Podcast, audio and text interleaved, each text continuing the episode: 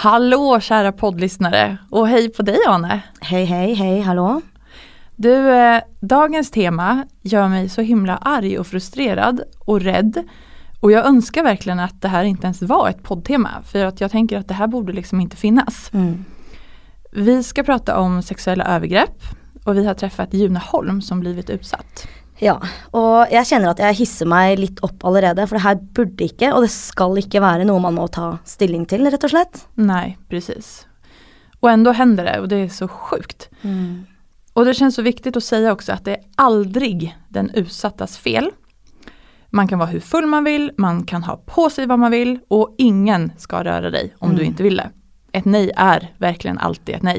Ja, og det er så viktig å huske på. Mm. Så vet du hva, nå hører vi bare på June. Ja.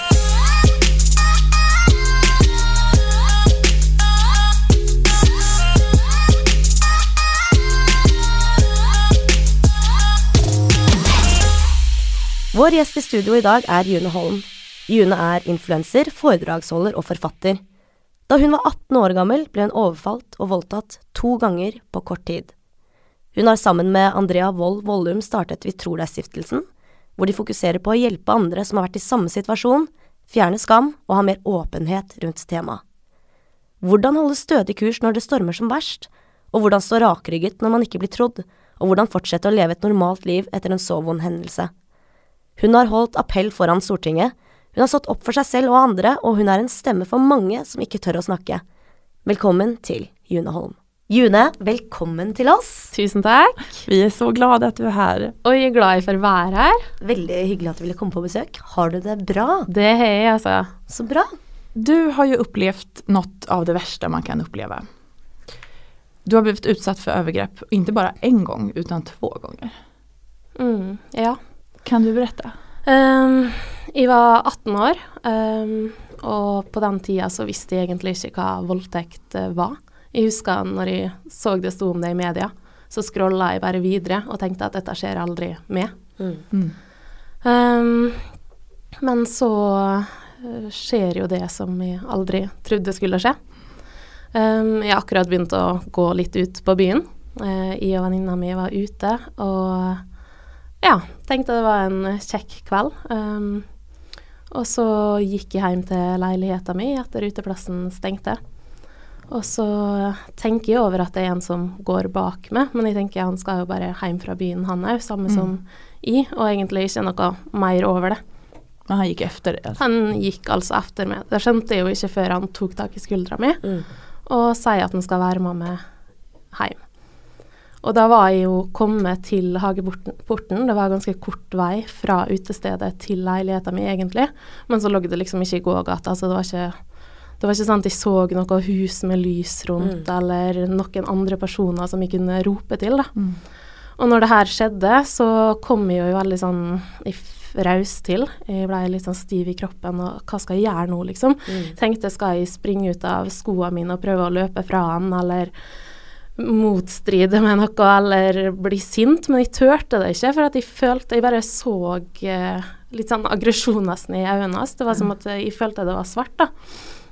Eh, så jeg var veldig redd og stiv, så jeg var veldig sånn forsiktig når jeg sier at eh, nei, du skal ikke være med meg hjem. Mm. Jeg kjenner det ikke, ja. Og så sa jeg òg at uh, venninna mi som jeg bodde sammen med, var hjemme, men det var jo ikke hun uh, den kvelden. Mm. Eh, og så ja, begynte han å kommandere meg. Det- Akkurat det som skjer i det tidsløpet her, er litt sånn forvirrende, for at de klarer ikke å sette det opp i rekkefølge, føler jeg, for eh, det bare føles som et kaos, da. Mm. Uh, og mye har jeg jo selvfølgelig prøvd å fortrenge nå. Mm. Um, så jeg husker liksom noen klipp, og så veit jeg ikke om kanskje noen ting har blitt liksom overdrevet i hodet mitt fordi at det var så skummelt og skremmende da. Men jeg husker jo i hvert fall en del av det, Uh, og um, ja, jeg visste ikke hvordan jeg skulle klare å komme ut av den situasjonen der, og jeg tenkte at det kom til å bare bli verre hvis jeg ikke uh, til slutt åpna døra, da. For han var veldig sånn pressa på og kommanderte 'nå må du ta opp nøkkelen, låse opp', sjøl om jeg var veldig sånn nølende, skalv i hendene og var veldig sånn redd. Og så var det som at han hadde blikket sånn festa på meg hele tida. Jeg følte ikke at det var noen mulighet til å komme meg unna. Um, og første gangen han liksom Han hadde jo tatt meg på skuldra og sånn, men han tok hardt tak i meg og slo ned handa mi da jeg prøvde å skru på lyset til leiligheten eller hybelen.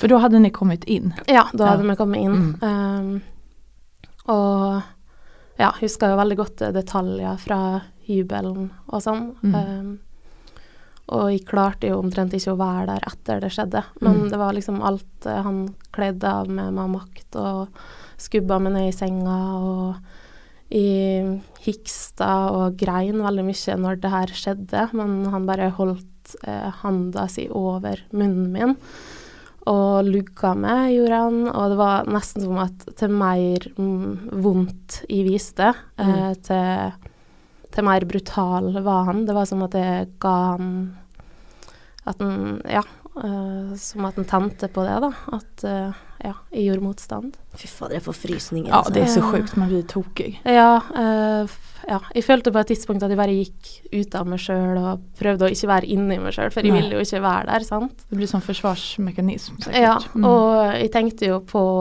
eh, det verste at når han på en måte Han trua jo meg veldig underveis og sa sånn at de fortjente det her, og det siste han sa før han gikk ut, var at hvis du sier dette her til noen, så tør du ikke å tenke på hva som vil skje med det. Mm. Men jeg tenkte liksom at nå går han i brødskuffa og tar en kniv og skal avslutte det med, på den måten, for det føltes så grotesk. Mm. Og jeg kan jo på en måte sammenligne det nesten med et psykisk drap. Mm. Ja, ja. Um, og jeg følte jo at det her pågikk i fem timer, men det var nok ikke så lenge. Kanskje det var en halvtime. Um, Så han hadde egentlig bare ett mål for øyet, det. Og det var at han skulle følge det. etter deg. jeg tror han Ja. så meg ut allerede på uteplassen, for at Mm. eh, tidligere på kvelden så hadde samme mannen da, han kom bort til meg og skubba, dytta meg bort som borti meg, og så snudde jeg meg og skal han ikke si unnskyld nå. Mm. Og så bare gikk han sånn bestemt videre. Mm. Um, og jeg tenkte jo ikke noe mer over det da, og bare fortsatte å danse og bare ja, sikkert en full mann, liksom. Men Mm. så tror jeg det var egentlig mer sånn for å markere seg allerede da, nesten. Mm. Mm. Selv om det selvfølgelig blir helt uh, uforståelig for meg å skjønne at noen kan være på den måten, men jeg hadde i hvert fall forventa en unnskyldning, da, siden Mm. det var såpass hardt han skubba borti meg. Mm. Jeg klarte jo ikke å legge meg ned og sove som normalt, så jeg gikk jo rett i dusjen, for jeg følte meg så skitten og ekkel, og det var så mye innvendig så jeg ville få ut. Så jeg husker at jeg sto i badveggen og slo liksom hodet inntil flisen, da. Og så skrubba jeg jo meg og prøvde liksom å bare ah, føle at jeg kunne få det bort fra kroppen, men det klarte jeg jo ikke. Mm. Og jeg tenkte at dette her nå, det skal jeg late som ikke skjedde med meg, for at jeg syntes det var så grusomt, og jeg ville på en måte ikke konfrontere noen med det. Jeg ville bare være gamle June igjen. Mm. Du ville fortrenge det nesten. Ja, ja. Mm. Men det var jo lettere tenkt enn gjort, da, fordi at jeg blei jo så prega i tida etter. Jeg har jo alltid vært ei flink jente på skolen og sånn, men jeg klarte ikke å konsentrere meg. Jeg var veldig sånn eh, fjern, egentlig. Mm. Så det var jo veldig mange i klassen og sånn som spurte om det gikk bra med meg, og jeg skyldte på at jeg bare var litt sliten og jeg sov dårlig, og det var jo sant, men jeg fortalte ikke hele sannheten, da. Men de merket på deg at det var någonting Ja, konstig veldig. med dig? Jeg var Mm. liksom ikke Jeg prøvde jo å være den positive og glade Juna, Mm. men det ble på en måte Ja, jeg avslørte det, da. Men det Eh, var ingen som visste noen ting om dette her da? Nei, ikke Nei. da. Um, og jeg husker kontaktlæreren min. Han, det her skjedde jo natt til søndag, eh, 18. oktober 2009. Mm. Og fredagen etter så hadde jo gått ei hel skoleuke, og kontaktlæreren min tok meg inn på en bekymringssamtale, faktisk. Mm. For at han så at jeg var noe Jeg hadde jo vært litt vekke fra skolen, for jeg sleit veldig med å sove. Eh, aldri hvordan som har skulka og sånn, men det var sånn, hvis de først klarte å sove seint på natta, så ville jeg ikke ha på en alarm. Da vil jeg heller prøve å sove ut, da. Ja. Ehm, og så gikk det ti dager, um, og da mm, knakk jeg fullstendig sammen uh, på vei hjem til hybelen min uh, i lunsjen, for jeg ville ikke være sosial og spise lunsj med de andre. Og da tok jeg opp telefonen og ringte fastlegen min, da, Mm. For å prøve å sjekke at alt var i orden og sånn. Um, så den neste tida det, Jeg føler at det skjer veldig mye på kort tid. Mm. Ehm, jeg vet ikke om jeg skal fortelle om den andre hendelsen nå. Jo, det Mm. kan du gjøre. Ja. Uh, det var første gangen jeg prøvde å ha det kjekt igjen. Um, det var 22. desember eh, 2009, bare litt over to måneder etterpå. Mm. Så har alle avgangselevene um, i byen um, juleavslutning med på oss nissehue og skal feire at det er juleferie. Mm. Og da hadde jeg jo klart å fortelle noen av mine nærmeste venner om det, så da var jeg jo klar over situasjonen, og jeg følte meg trygg at nå skulle vi være forsiktige og Mm. passe godt på hverandre, da. Du hadde hunnit bearbeidet? Nei, nei, nei. grann? nei. Det hadde jeg ikke. Men Nei. jeg ville på en måte ikke miste meg sjøl helt. Jeg ville på en måte prøve å eh, være litt gamle June, kunne Mm. kose meg og ha det kjekt. Altså ikke miste eh, vennene mine heller, Nei. da, for at jeg ikke deltok noe sosialt. Mm. Uh, jeg syns det var litt viktig å prøve å glemme òg. Mm. Så jeg hadde jo fått det litt bedre enn eh, For jeg hadde begynt med psykolog og sånn Mm. da, da. Mm. Så jeg har fått ut en del av følelsene, men jeg var jo langt fra ferdig å Mm. bearbeide det her. Mm.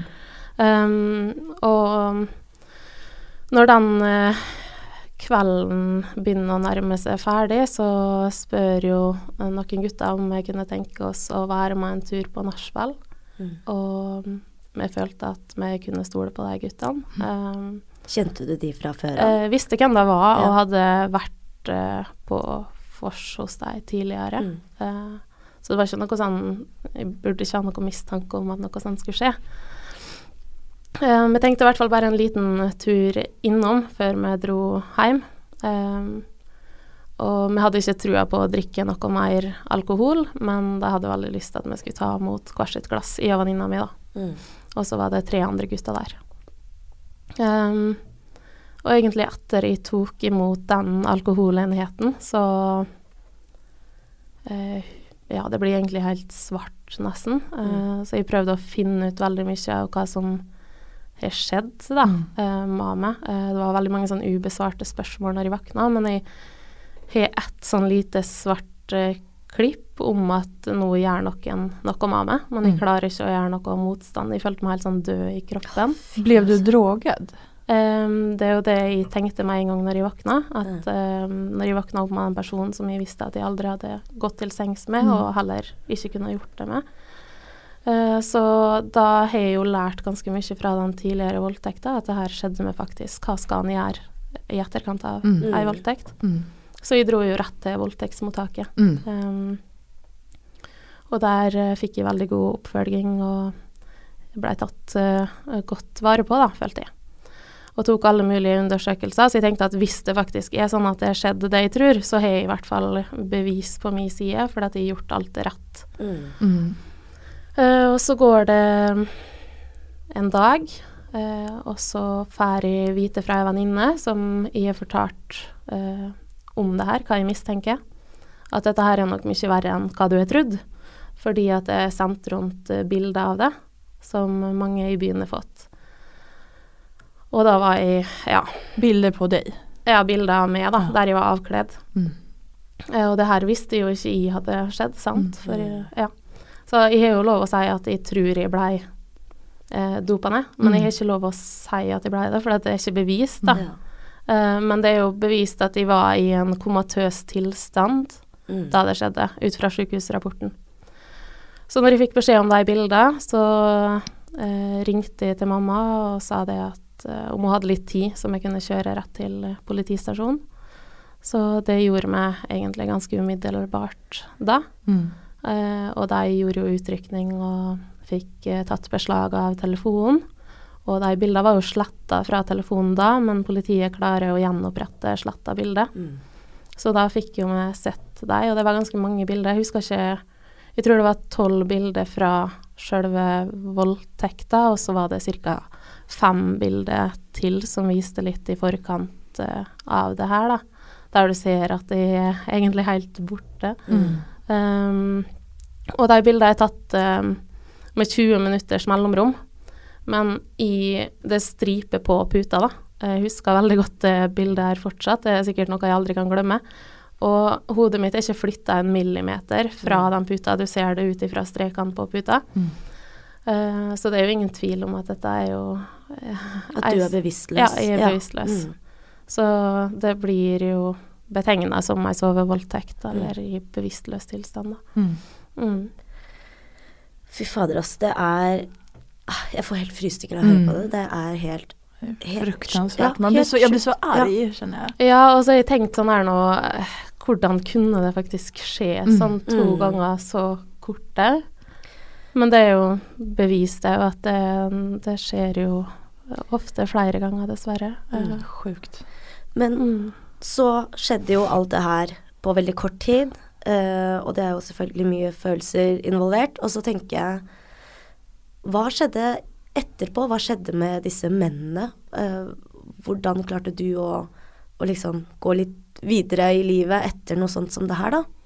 Eh, jeg bodde jo i Molde da det her skjedde. Jeg hadde et halvt år igjen av videregående. Mm. Eh, Og jeg bestemte meg for at jeg klarer ikke å bo i den byen noe mer. Mm. Eh, hvis jeg skal ha en sjanse til å fullføre videregående nå, så må jeg flytte. For jeg visste at mange av de personene som hadde sitt, sett bilder, Ja. eh, de gikk jo på skolen, og det var fare for å se de som hadde voldtatt meg igjen. Eh, så jeg fikk jo flytta skole da, og by eh, i løpet av den juleferien, da. Eh, jeg kan Ja, det var egentlig et mareritt alt sammen, egentlig. Og um, jeg var jo ganske ung, og jeg tror det var ikke mange i rundt meg, av verken familie eller venner, som skjønte uh, ja, konsekvensene av noe sånt. Og det går jo fra å egentlig føle at livet blir helt snudd på hodet, og han blir deprimert og får en rekke psykiske konsekvenser Mm. av det hele. Det, det är så sjukt känner jag att du ska behöva, att du är den som ska behöva flytta och att du ska känna Mm. Skam och gå runt och skämmas nästan när det är du som har blivit utsatt. Det er jo ikke rett i det Nei. tatt. Det skulle jo ikke vært sånn. Han burde jo fått bli godt varetatt. Um, Så klart. Men jeg føler jo det at um, Ja, det hadde vært egentlig helt umulig for meg å fortsette å bo i den byen, for det gikk så masse rykte, Mm. og mye av det kom jo tilbake til meg, men enda mer som vi Mm. kanskje heldigvis aldri har fått høre. Mm. Um, og jeg hadde jo blogg, så det kom jo veldig mange sånn anonyme kommentarer og Mm. sånn. Men opplevde du at folk ikke trodde på deg, eller? Ja, jeg, jeg var jo veldig sånn sårbar og sånn sjøl, da. Så jeg opplevde jo at uh, um, Jeg veit jo at det var veldig mange som ikke trodde på meg, men jeg fikk jo sånn tvil til og med til mine nærmeste. Ja, okay. På grunn av at jeg var så redd for hva de trodde om det her, om de ikke Ja, og så får han en del sånne spørsmål som egentlig burde vært helt unødvendig å få i etterkant. Bare sånn Ja, hvor mye hadde du drukket? Det skal ikke ha noe å si. Nei. Hva hadde du på det? Ja. Det där, Eh, det var du flørtende? provocerande. det der, ja. Ah. Det spiller ingen rolle hvor mye du har drukket. Du kan Nei. ha på deg precis hva Ja. du vill. Mm. Eller ikke ha på deg hva du vil. Altså, og hvis du det- flørter, så betyr ikke det at du har lyst til å ha sex med noen Nei. for de heller. Og det her er, altså, det er jo veldig stor forskjell mellom sex og voldtekt uansett, da. Ja. Men syns du det var vanskeligere liksom å, å snakke om det også fordi at det er et såpass skambelagt tema, da? Eh, ja, for i hvert fall Nå har jeg jo blitt ganske åpen om å snakke om det her, Mhm. men på den tida så var det jo helt ukjent for meg hva det egentlig var. Jeg hadde aldri snakka med vennegjengen om det, familien, det har aldri vært et tema på skolen. Uh, så ja. Det gjorde det jo selvfølgelig mye vanskeligere. Og etter jeg uh, skrev åpent om det for Mm. å egentlig prøve å få bort litt av de ryktene som gikk, og Mm. At uh, veldig mange snakka om det, men ingen turte å ta det opp med meg, sant. Eh, så var det flere som sa at dette her kan du ikke snakke om, uh, du skal i hvert fall ikke dele det offentlig, sant. At de ville tyste ned det. Ja, tyste det veldig ned. Um, og i perioder så påvirkes de av det, sånn at de holdt det veldig inni meg, sjøl om jeg egentlig hadde behov for å få det ut, da. Mm. Mm. Ja, og det Jeg skjønner jo det. Man blir jo veldig Man blir veldig Altså når du er i en såpass sårbar posisjon som det du var fra før av i tillegg, og så at andre skal påvirke deg på den måten. Mm. Mm. Han begynner jo liksom å gå inn i seg sjøl, hva har jeg gjort for å fortjene det her, skulle jeg gjort uh, ting annerledes, altså. Men alle de spørsmåla er jo naturlig å stille seg, det er veldig mange som gjør det, men det gjør jo egentlig bare vondt verre. Han, Mm. For det er jo aldri han sjøl som har skyld i det, og han skal heller ikke bære skam ovenfor det, selv Nej, om det verkligen selvfølgelig er inte. lett Verkligen å gjøre inte. det. Och det är så bra att du pratar om det nu. Ja, kjempebra. Det är så bra. Mm. Fler borde prata. Ja, helt enig, altså. Uh, opplever senest uh, i går at jeg fortalte meg at uh, det har jo skjedd med meg òg, men jeg har aldri villet sagt det høyt. Mm. Mm. For det, ja. Men hva skjedde, hva skjedde med disse mennene? Mm. Og det må jo ha vært tungt, for det har jo vært rettssak, og, og du har jo måttet stå gjennom det igjen. Mm. Ja, fra den siste voldtekta til rettssaken var ferdig, så tok det jo nesten tre år. Det kom opp ikke bare én gang i retten, men eh, fire. Det ble tatt Mm. helt opp til Høyesterett. Um, det var om erstatningsspørsmålet. Okay. Uh, og påtalemyndigheten, altså politiet, de ville jo egentlig Han ble tiltalt da, for Mm. forsettlig voldtekt, som er um, ja, enda lengre fengselsstraff enn det for grov uaktsom voldtekt. da. Men um, eh, dommerne eh, på den tida så var det faktisk ikke så strenge straffer på voldtekt som det er i dag. Det har skjedd en forandring innen rettssystemet der, heldigvis. Mm. Eh, så han fikk eh, ett år i fengsel, bare. Eh, Sjøl om politiet var uenig i det. Mm. Eh, og erstatningsspørsmålet, det um, anka han. Um, så det var min sak da som gjorde at um, eh, de som blir utsatt for grov uaktsom voldtekt, skal få eh, ei betydelig høyere erstatning da, enn hva Mm. det var Mm. så den gikk opp med 30 000 etter min sak. Så vi fikk jo på en måte gjøre en liten forskjell pga. saken min, sjøl om erstatning egentlig ikke betyr noe. Ja. Nei, det går jo ikke Men, att... nei. Nei, det er jo Ja. Men det må føles godt likevel, å ha oppnådd det. Jeg i hvert fall Ja. tenker på, ikke for min egen del, men for de andre som Mm. skal komme i samme situasjon. At, de Mm. fick det, han faktisk ble dømt. Ja, Mm. det betyr jo selvfølgelig mest, Mm. men mm. Du kontaktet jo selv legevakt, og så fikk du beskjed om at du var for ressurssterk til å få hjelp. Mm. Eh, og så fikk du et angstanfall som gjorde at du ble sengeliggende i tre måneder. Mm. Kan du Ja. fortelle litt om det? Um, altså I etterkant av det her skjedde med meg, så måtte jeg jo stå på ei venteliste for å få psykologhjelp. Mm. Uh, så når jeg ble flytta fra Molde til Ålesund, så måtte jeg faktisk vente tre måneder før jeg fikk ny psykolog der. Um, og når jeg tok steget fra å flytte til Ålesund til Oslo, så så jeg på det som så stor prosess å begynne å oppsøke hjelp her, da. Mm. Uh, så det var veldig mye som jeg ikke hadde fått um, ja, egentlig snakka ut om, og jeg var nok ikke ferdig behandla på det tidspunktet. Så jeg gikk i ganske mange år og bare prøvde å fortrenge det, legge lokk på alt. Og så kommer jo den dagen der eh, alt bare koker over, egentlig. Um, uh, og jeg ble utbrent, et resultat av at jeg stressa veldig mye og um, ja, utsatte meg sjøl egentlig uh, for mye stress for å prøve å glemme hvordan jeg egentlig hadde det Mm. innvendig, da. Uh, og det resulterte jo først at jeg ble deprimert, og så fikk jeg angst, og til slutt angstanfall. Mm. Og da prega det her med så mye i dagliglivet at jeg følte nesten ikke kjente meg igjen meg sjøl, og jeg trengte virkelig hjelp, da. Mm. Uh, og hun som uh, har en vurderingssamtale med meg på DPS, hun sier jo det at jeg er for ressurssterk. Mm. Og det gjorde egentlig bare alt enda verre enn det egentlig var, for at for meg så hadde det vært så lang prosess å prøve å få den hjelpa, og så føler du at det er ingenting som kan hjelpe meg når du får det svaret, da. Mm. Um, og så fikk jeg et ganske alvorlig angstanfall, eller for meg så var det i hvert fall veldig alvorlig.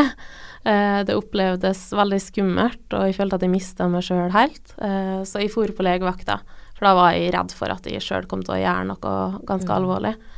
Um, og heldigvis eh, der, da, så møter jeg en person som bare leser meg tvers igjennom, føler jeg.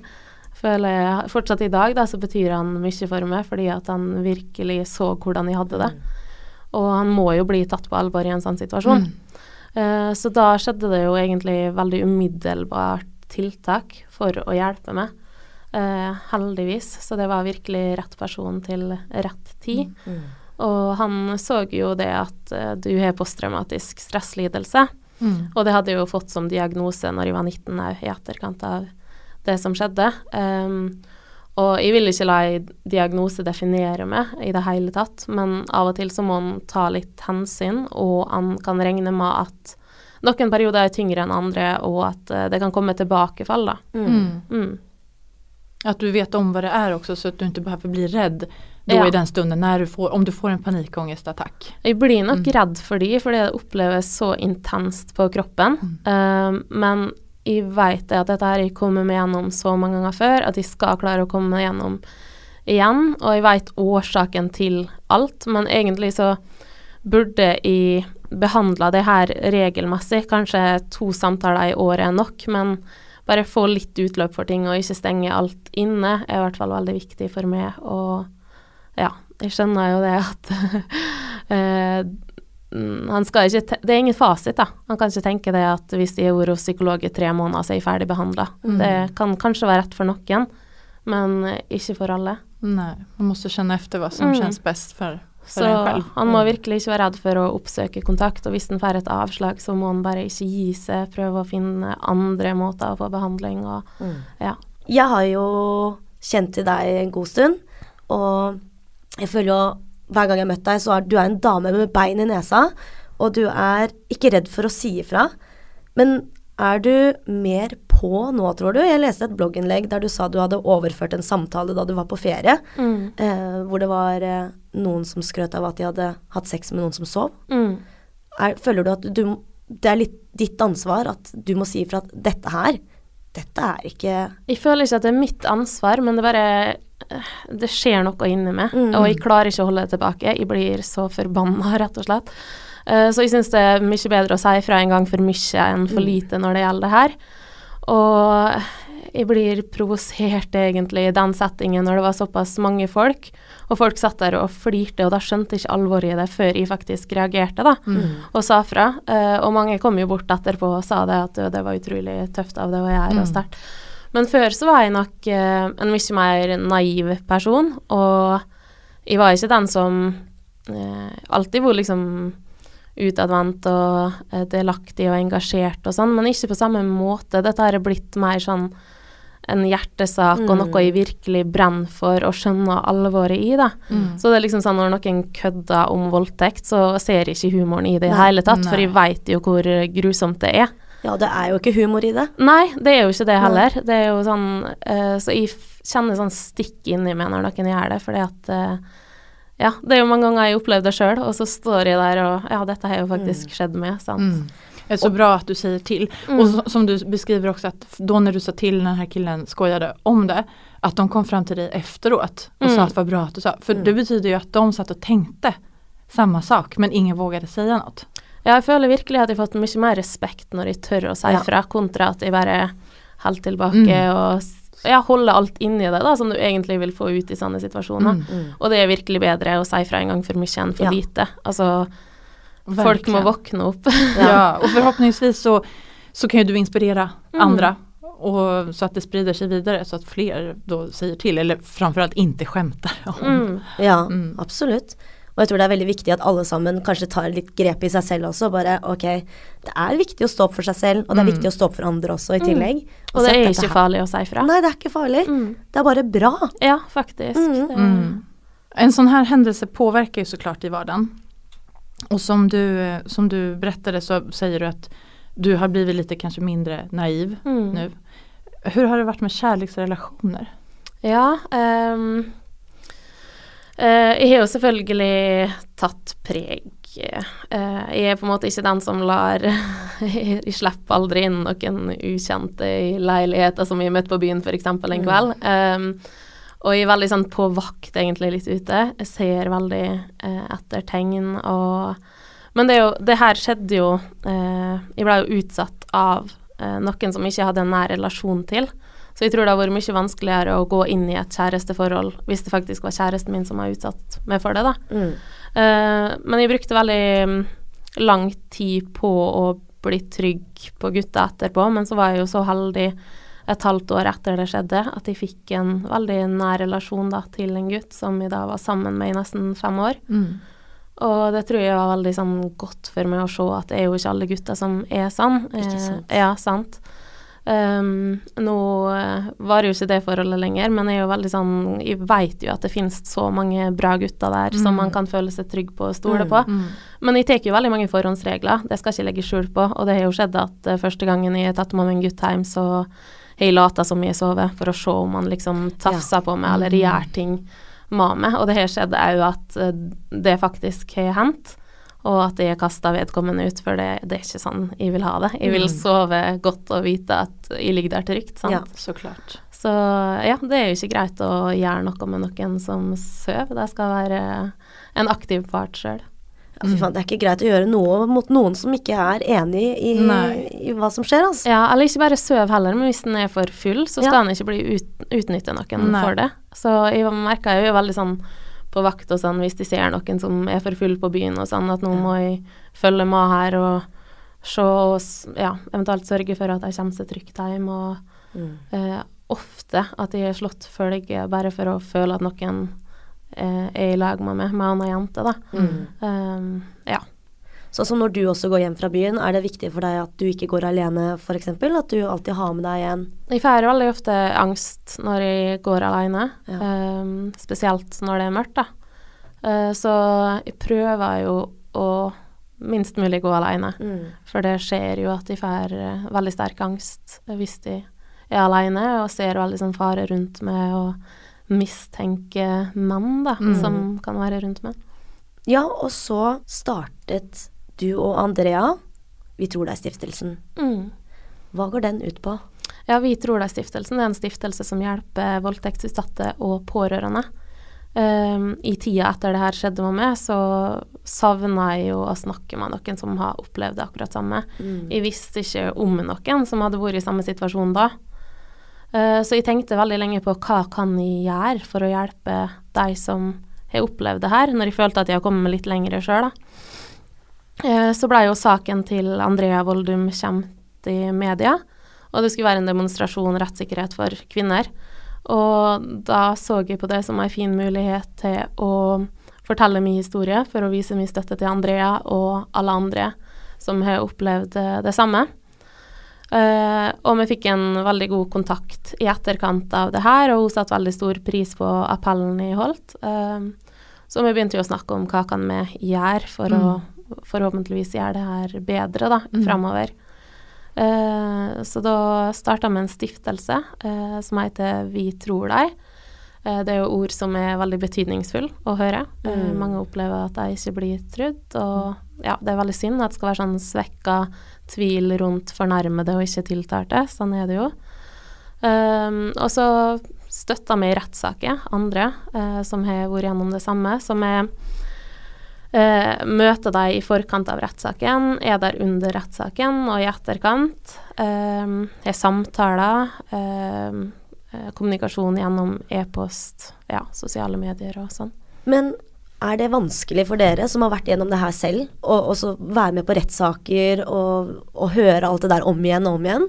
Ja, selvfølgelig. Jeg tenkte at det er tungt og vanskelig, men jeg tenkte at det er jo desto vanskeligere for den personen som er utsatt. Da. Mm. Så derfor er det jo faktisk viktig at vi er der. For hvis den personen som er utsatt og sitter i en rettssak er helt alene, så er jo det enda vondere igjen. Mm. Uh, du gjør jo virkelig en fantastisk sak, at du ja. hjelper til da, som du sier, de her jentene som er i den situationen, som virkelig behøver det. Mm. Ja, for det er jo mange som syns det er vanskelig å ha med nære venner og familie og sånn. Er jo kanskje enklere å ha med oss, da, som de vet har vært gjennom det samme, og som ja, de vet jeg klart å uh, komme seg i mm. etterkant av det. Mm. Men hvordan håndterte familien din og vennene dine det her, når du fortalte at det her hadde skjedd med deg? Um, jeg opplevde at uh, de forsto meg, de nærmeste i hvert fall. Uh, men det var jo selvfølgelig en, et mareritt for deg, egentlig. Ehm, og vi har egentlig, i hvert fall med familien, så har vi snakka om i ettertid at det var egentlig synd vi ikke snakka enda mer om det. Men det var så mm. vanskelig for dem å snakke om det, da. At det nesten var lettere for deg å ha fokus på ting som de følte kunne være positive for meg, sånn at de mm. kanskje kunne glemme mm. det hele. Um, men pappa fortalte jo meg for et halvt års tid siden at uh, det er først nå i det siste jeg har klart å legge meg om kvelden og ikke være redd for at du ikke er der neste dag, fordi at han var så bekymra. Ja, vi, forstår. förstår. Det här är en otroligt stor og svår fråga å prate om. Men som sagt, det er så viktig Mm. at det lyfts opp. Og det er mange tjejer som lyssnar på det här nu. Vad har du å si til, om du skal ge konkreta tips, Mm. vad, vad, hur kan man tänka, vad kan man göra för att hjälpa sig själv om man nu har blivit utsatt? Um, det første er jo selvfølgelig at han skal ikke være redd for å dele det med noen han stoler på. Uh, det er veldig vondt å holde det innvendig. Jeg mener ikke at det er riktig for alle å dele det så offentlig som jeg har gjort, men å finne uh, enten en fagperson eller oss i stiftelsen, eller eh, eh, nær venninne eller familie, så Mm. er det godt å få det ut. Og er en usikker på hva han skal gjøre, så er jo selvfølgelig anbefalinga å gå rett til voldtektsmottaket så snart det er skjedd. Oppsøke politiet og prøve å få eh, hjelp i etterkant gjennom psykolog, gjerne. Det er mange som kanskje ikke ser eh, hvor vanskelig han har det rett etterpå, men mange får etterreaksjoner, da. Mm. Eh, så det er jo ofte folk som tar kontakt etter ti år det har skjedd, og Mm. som aldri har delt det med noen. Eh, og da kommer alt tilbake til deg. Mm. Det kan være en trigger, eller at det Ja. Ja, for det er jo en stress som, som, som finnes der, som Mm. måtte komme ut før eller senere. Absolutt. Så ja, eh, å fortelle det til noen og få hjelp så snart som mulig, det er veldig viktig, altså. For eh, ja, vondt kan bli verre hvis en skal gå og holde det inni seg. Mm. Men hvordan er det du har det nå? Hvordan er June da, og hvordan har June det nå? Jeg føler i hvert fall at jeg er blitt en mye sterkere versjon av Mm. meg sjøl som følge av det her. Så jeg prøver jo å ha fokus på hva det har lært meg. Mm. Um, og selvfølgelig skulle jeg ønske at det aldri har skjedd meg, men det har skjedd, og da må jeg prøve å gjøre det beste ut av det. Mm. Og nå så føles det godt å kunne være der for andre og hjelpe, prøve å forebygge det. Ehm, ja, så jeg føler jo absolutt at eh, det, det har jo vært ei berg-og-dal-bane på godt og vondt, egentlig. Mm. Um, men eh, ja, jeg er i hvert fall veldig stolt over den personen jeg er blitt, og at jeg ja, jeg klarte å komme meg såpass godt ut av det, for jeg vet jo òg at det er ingen selvfølge. Mm. Men du er jo også en offentlig person, da.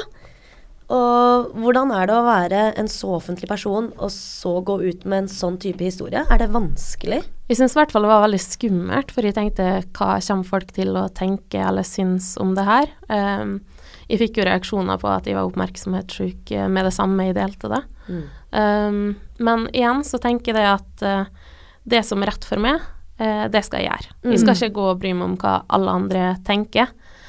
Og alt i alt da, så har jeg fått så utrolig mange gode relasjoner og mye støtte, og kommet i kontakt med folk jeg aldri hadde møtt hvis Ja. jeg ikke hadde delt denne historien her.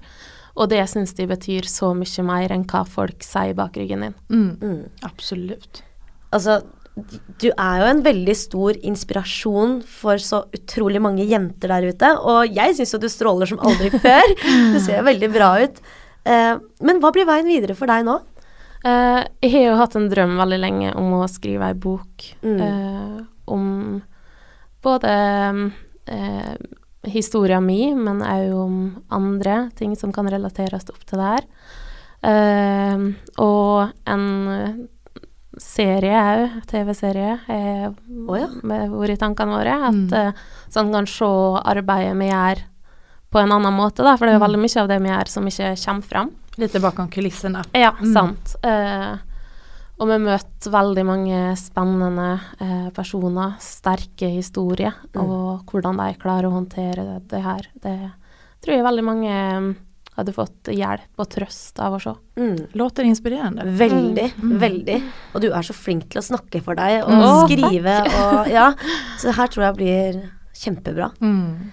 June, vi er veldig glad for at du tok deg tid til å komme til oss. Og for at du ville dele din historie. Mm. Tusen takk for at jeg fikk komme, og masse lykke til med podkasten. Gleder meg til å høre sjøl. takk. Tack. Om ni vill följa June på Instagram så hittar ni henne under June Holm. Life Happens är podd av Bickbock och vi heter Ane Gyllström och Maria Rogersdotter. Produksjonsselskapet är Moderna Media. Om du har feedback eller forslag på temaer som du ønsker at vi skal ta opp i podden, eller om du rett og slett bare ønsker å komme i kontakt med oss, mail oss på lifehappens at bigbox.com, eller send oss en DM på Bigbox Instagram, som er Bigbock. Ha det bra så lenge. Hei, hei!